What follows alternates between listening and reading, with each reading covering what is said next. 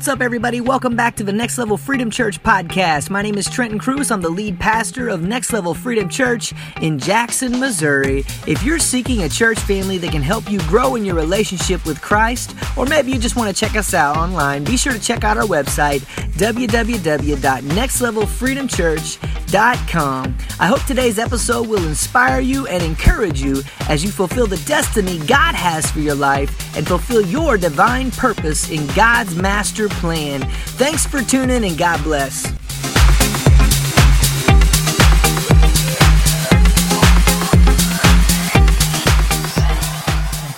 First of all, thank you, pastors and everybody else. Uh, let's pray so I know which way to go. So, Lord, we just thank you for tonight, Lord. We know you are in charge. Lord, in that we just uh, give this night to you. We pray for a fresh anointing. We pray ears to hear what the Spirit is saying to the church. In Jesus' name, amen. Okay, I'm still not for sure exactly what to say. So we'll get into it. Um, and God has a way of bringing things back, uh, which you've thought you've laid down, and and uh, to pick things back up again. Um, and so I think I think this is what this is. Um, the book of Zechariah says, "Don't despise small beginnings." This is a small church, but but God we will see what happens. So, as I was meditating on what to say, so a lot of thoughts which went through my mind. I think we will probably um, speak someday more on okay, what does it mean to, or what do I feel what it means to be more of connection, connections like that. Uh, and this is this is connected. This is, um, so we're going we're going to go out of Matthew 16 tonight. Matthew 16. Hey, Pastor Greg is probably used to me going Old Testament, but I am New Testament tonight. So we'll make sure this Bible has Matthew in it. Okay, so how many has watched The Chosen? I like The Chosen. Don't particularly like the way they portray Matthew. I have a different image of Matthew than the way they portray him. But I think it's, it's, it's good. There is the entertainment mountain needs to be taken back. And what's more entertaining than the gospel, really? What is more creative than God? God is the creator, and so so I think I think where we are going to see that in the next few years. Is some of the mountains you might say is some of the uh, some of the uh, people Lance Wallnau, and it even goes back to Bill Bright and uh, Loren Cunningham, basically and Bill Bright was connected with uh, Campus Crusade for Christ. Loren Cunningham was connected with Youth for a Mission. Back in the 80s, they showed up at a meeting together. They were both in youth ministry, and they had this idea of of basically seven mountains, or it, it became seven mountains of you take back you take back kind of what what Satan has stolen. Satan, uh, Hollywood has stolen has stolen basically the entertainment industry. The news media has been taken over. Your colleges most definitely has been taken over. We saw that back in I saw that back in when I was there, but it's probably it's probably a hundred times worse now. But I said we were going to Matthew 16 and not Matthew 28, right? Okay. So Matthew 16. We'll go to Matthew 20. I'll go to Matthew 28 one, one of these days. Matthew 16, the fresh Bible. Let's see. Verse 13. And well, I'll go, I'll go read first and then go and then go back through. When Jesus came into the region of Caesarea Philippi, he asked the disciples, saying, Who do men say that I am? The Son of Man am. Who do you who do men say that I, the Son of Man, am? So they said, Some say John the Baptist, some Elijah, and some Jeremiah or one of the prophets. He said to them, But who do you say that I am? Simon Peter answered and said, You are the Christ, the Son of the living God. Jesus answered and said to him, Blessed are you, Simon Barjona that flesh and blood has not revealed this to you, but my Father who is in heaven. And I also say to you, you are Peter, and on this rock I will build my church, and the gates of Hades shall not prevail against it. And I will give you the keys of the kingdom, and whoever you bind on earth will be bound in heaven, and whoever you loose on earth will be loosed in heaven. Now you go on down Peter has this great revelation, and then about five or six verses later, Jesus is telling Peter, Get behind me, Satan, which shows the humanness of Peter. So Peter has this great revelation of God, and then all of a sudden, boom, he, he messes up. And that's so much like we are, as we get a revelation of God, and here why Jesus was saying, Peter, you don't have the full picture yet. Peter, Jesus had to go through the suffering. And after all this, as Peter realized why, but at this point he's saying, No, you're the Messiah. You don't have to go through suffering. You can just win the battle because they thought the Messiah was going to come and defeat the Romans and basically establish Israel as a great empire. But God's plan was to go a lot deeper than that because he was touching on the Gentiles. If you go into the context of why Matthew was written, why Matthew wrote, remember Matthew's the tax collector. This was portrayed, as I said, the chosen portrays him on the uh, on the spectrum, the um, autism spectrum. I don't know if, if I totally agree with that, but it's a, it's a, but they have to, they have that. You we give them license. Other things are great about it. So, so in that, so but in reality, Matthew's the tax collector. So he learned basically the Romans' way of doing things, but he was also Jewish. Another name for Matthew that you see is Levi. So in that Levi, he was probably a priest, or he was probably a priestly descent. So we have here Matthew being a priestly descent. Why was the book of Matthew written? The book of Matthew was written to the Jews. The Jews were probably struggling with okay, what is this new sect? S E C T. What is this new sect? What, what is it all about? And Matthew says, basically, because he remembered what Jesus said, and he was inspired by the Holy Spirit to write this book and say it is a different way of God. It's different.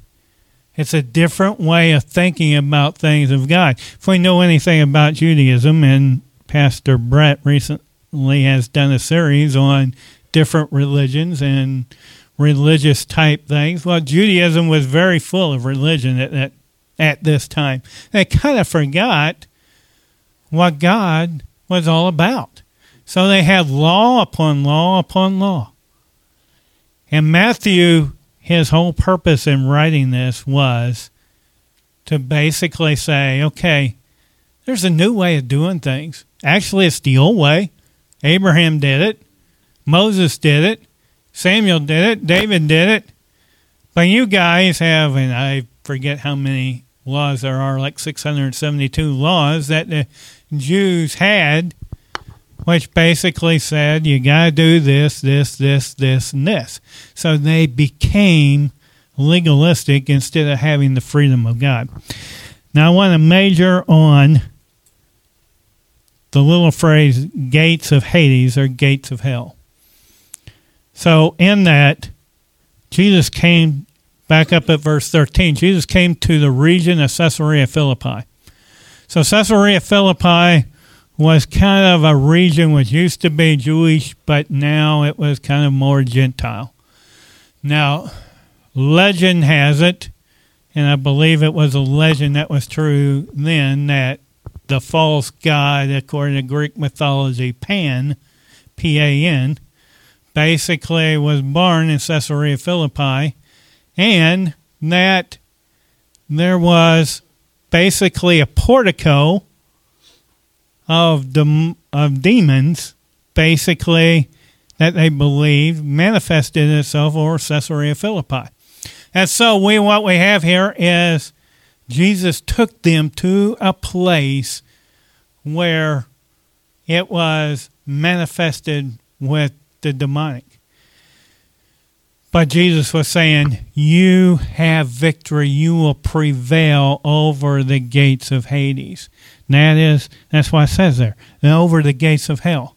They're in fact, they're in fact the porticos, the gates. They used some mountain because it was close to Mount Hermon, which basically said this is where basically the demons manifested and where they came up up from Hades from. And so and so that's what that's why he took them to Caesarea Philippi.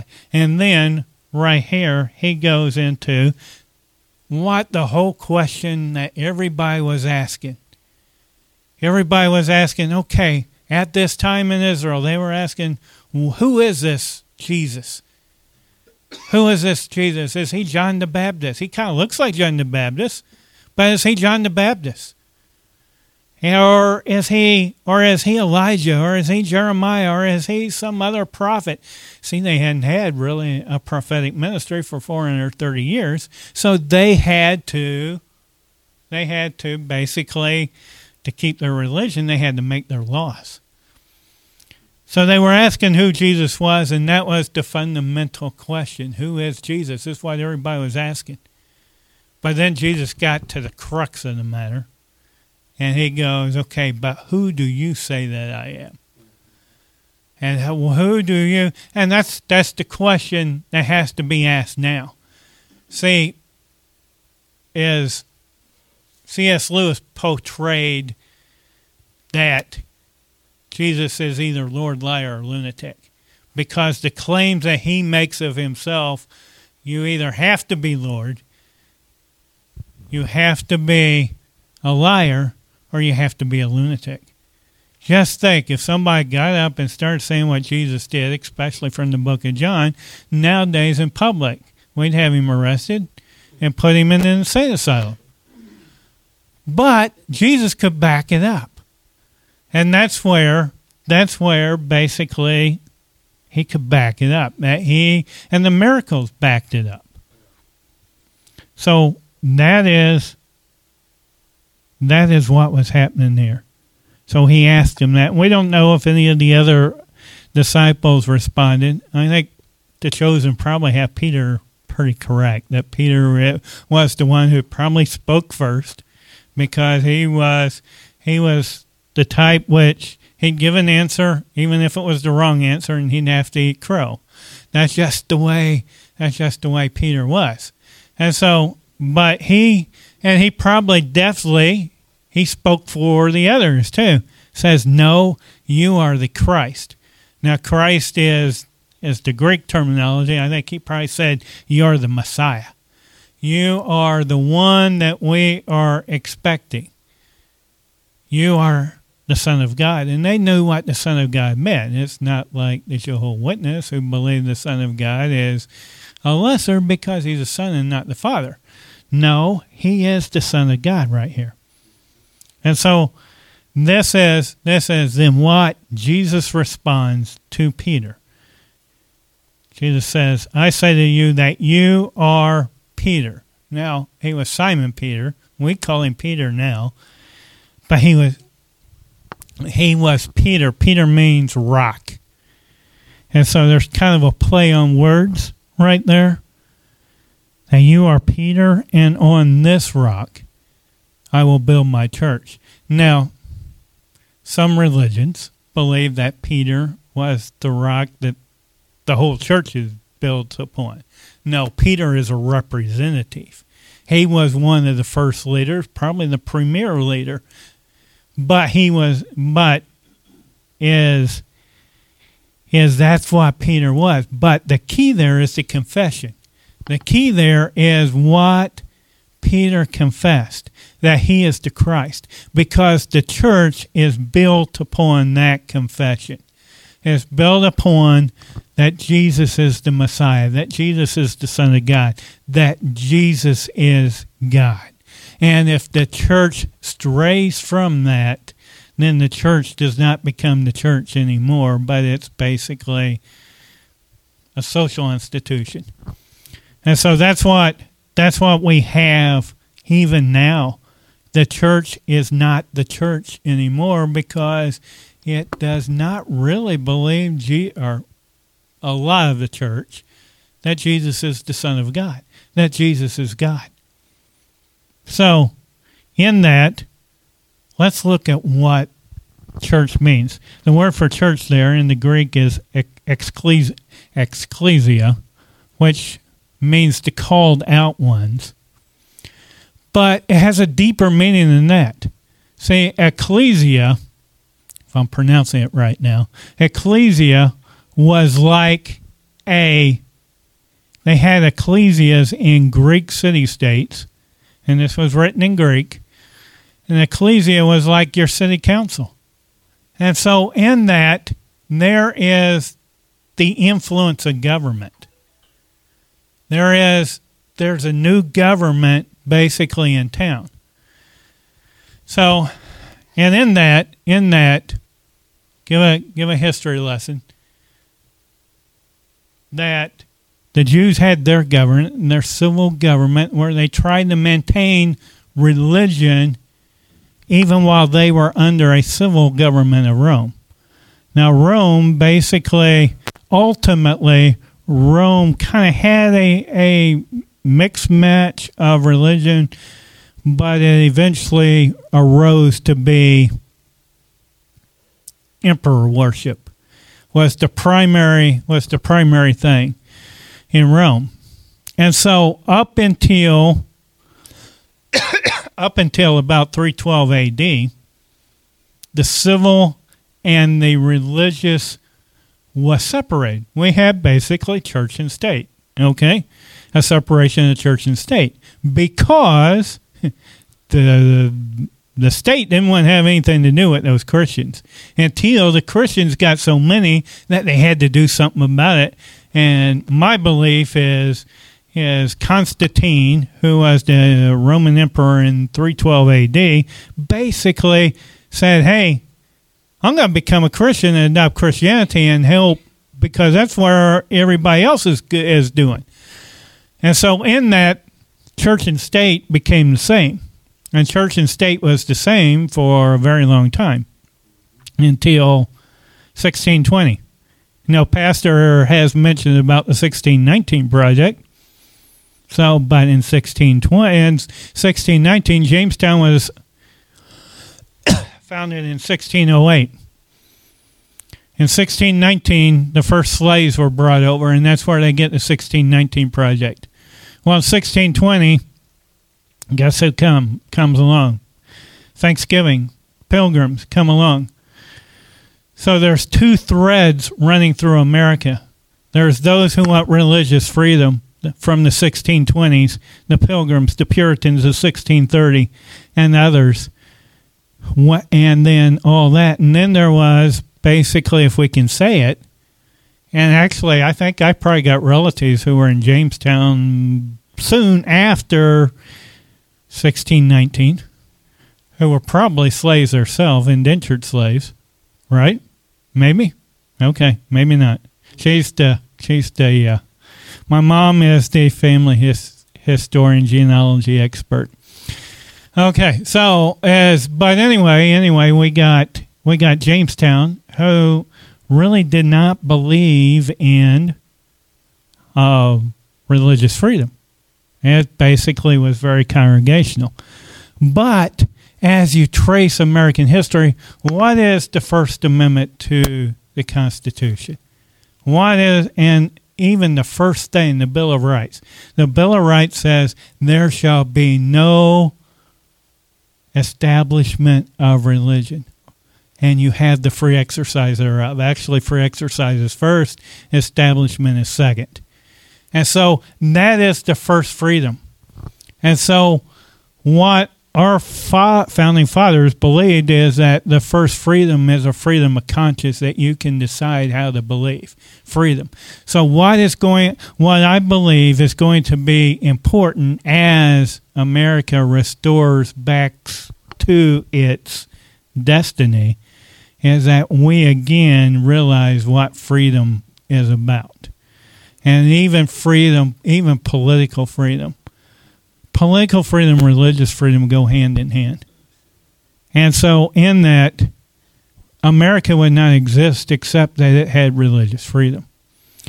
And so, in that, in that, going back to the biblical text, it says, "The gates of Hades shall not prevail against the church, the ecclesia." So, the church again there's really, I believe, I believe there's two functions, or at least we're going to say today, two functions of the church. There is another Greek term is koinonia, fellowship. And so Sunday we had koinonia, we had fellowship. But we also got ecclesia. We have the governmental aspect of the church. You go back to gates of hell.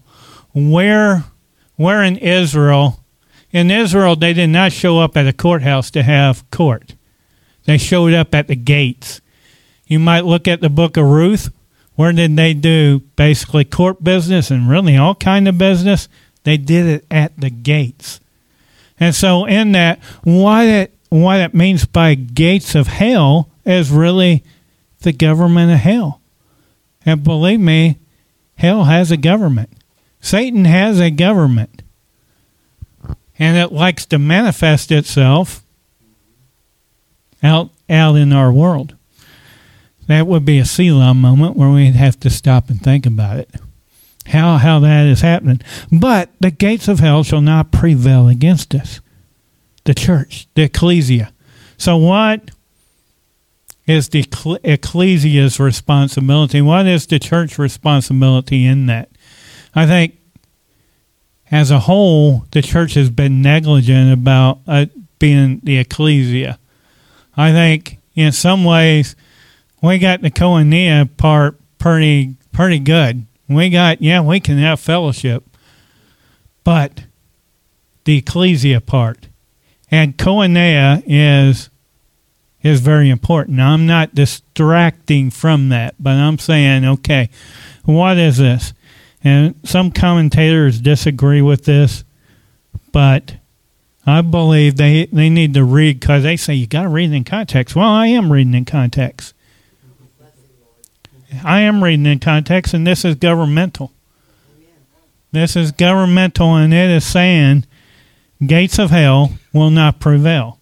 The church, the ecclesia, the government. Now, it's not civil government, it is spiritual government, is what we're talking about which is different than civil government. The spiritual government should be affecting the civil government. Where we have where we have been negligent as a church is we have not allowed ourselves to affect that civil government. So the civil government can basically act like the gates of hell. So it says he will give us the keys of the kingdom of heaven. This is how we operate. So there are keys to the kingdom of heaven that God has given to the church. He's not given just to Peter. Peter's dead now.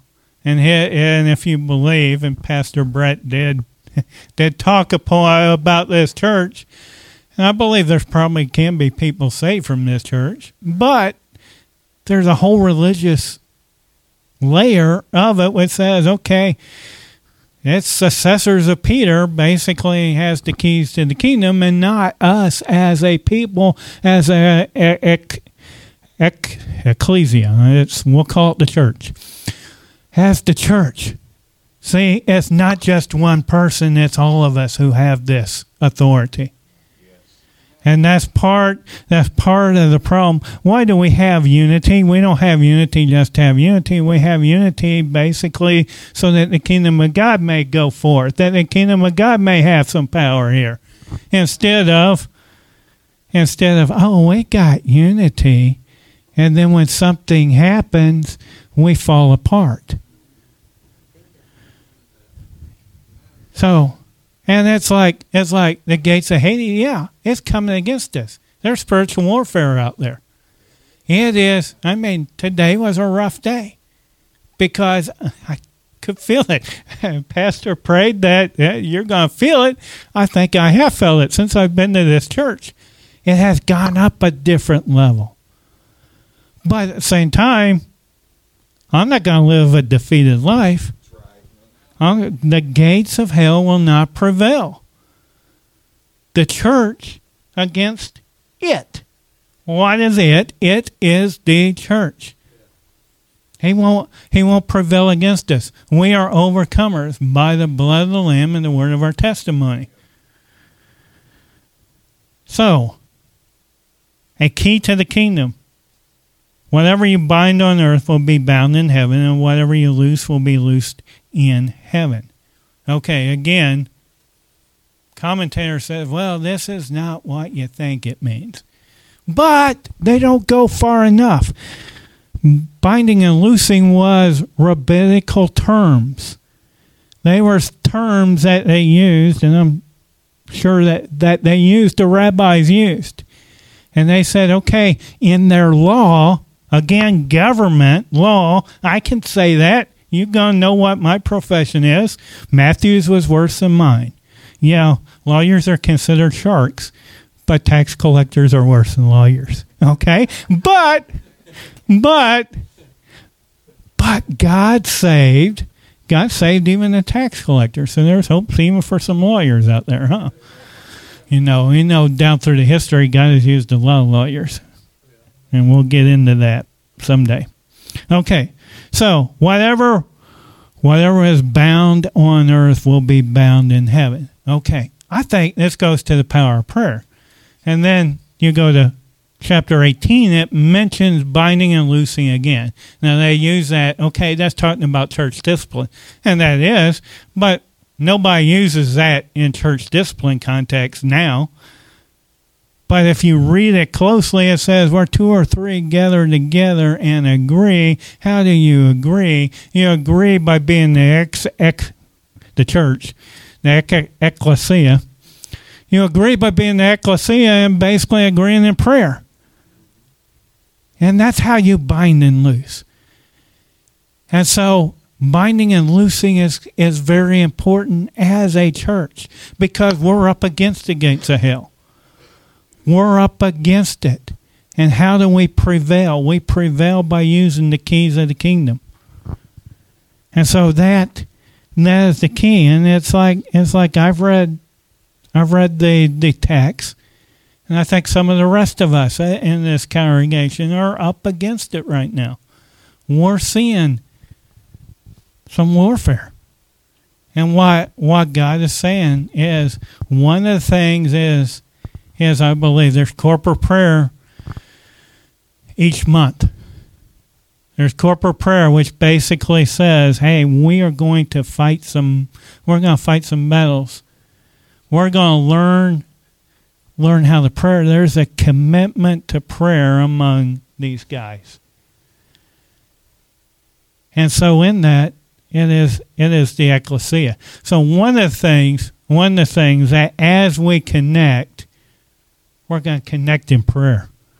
We're going to connect as First Corinthians 12 talks about when the ankle hurts, the hand should hurt too.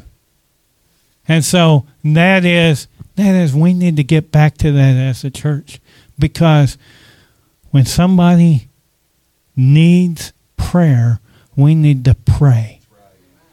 And so, in that, we take it. We're all probably all experiencing something that we need prayer for. And in that, it is good, and we learn through koinonia and through fellowship. We learn that, hey, these are people that I can trust. These are people, but it's through the ecclesia. It's through us getting down on our knees that we basically, and honestly, I hardly ever pray on my knees, but that's just a terminology. I mostly pray in bed or walking. So it's is is in that it don't necessarily I mean there's times where God may say no get on your knees because it's an act of submission. But most of the time most time it's an act of communication. And so so in that where do we want to connect? We want to connect with prayer. Prayer is going to win back this community. Prayer is going to win our battles for us. And so that is and who is who who who do we pray pray to? It goes back to the original question. We pray to Jesus, the Son of God. We pray to God. Now the confession of our faith. And so, as I close tonight, that's I think the question the question that we got is okay, are we going to step up and be the church that prays, the church that does these things, the church that basically honors God and says, okay, we're going to win we can have confidence that we are on the winning side. The world may say, no, those Christians, uh, we're going to have them disappear by the year 2030 or 2050. That is, that's, that's what, that's what the world, that's what the world wants. They want us to disappear. But we're not going to disappear. They've tried to, they've tried to make Christians disappear before and it hasn't worked. And yeah, there's going to be warfare. And that's why we need to come in there. It says, Hebrew says, do not forsake the assembling of ourselves together. Why? Because we need each other. We need each other as a praying church. Yeah, it's it, it's great to have a Christmas party, but it's even greater to have a church that you know that's going to pray for you. And that's one of the things that we're going to connect. We're going to connect with the mayor and say, We're going to pray for you. We're praying for you, mayor. This is a church that is going to pray for the mayor Jackson. His name is Dwayne Hawes. You may want to start praying right now. Okay? And pray for pray for where we're going. Pray for pray for the people. My dad was a school superintendent for a long time. I know he would have probably appreciated a lot more prayer of people praying for him instead of criticizing him. And I know he got his handful of criticism, probably not as much prayer as he did, even from the church. So why if what if we prayed for the school superintendent in Jackson? We can complain about the school system, but are we praying for the school system? Okay. I think that's all I got. I think we, if anybody does need prayer, I think we're here to pray for you. If not, we are praying for you even if you do not come forward.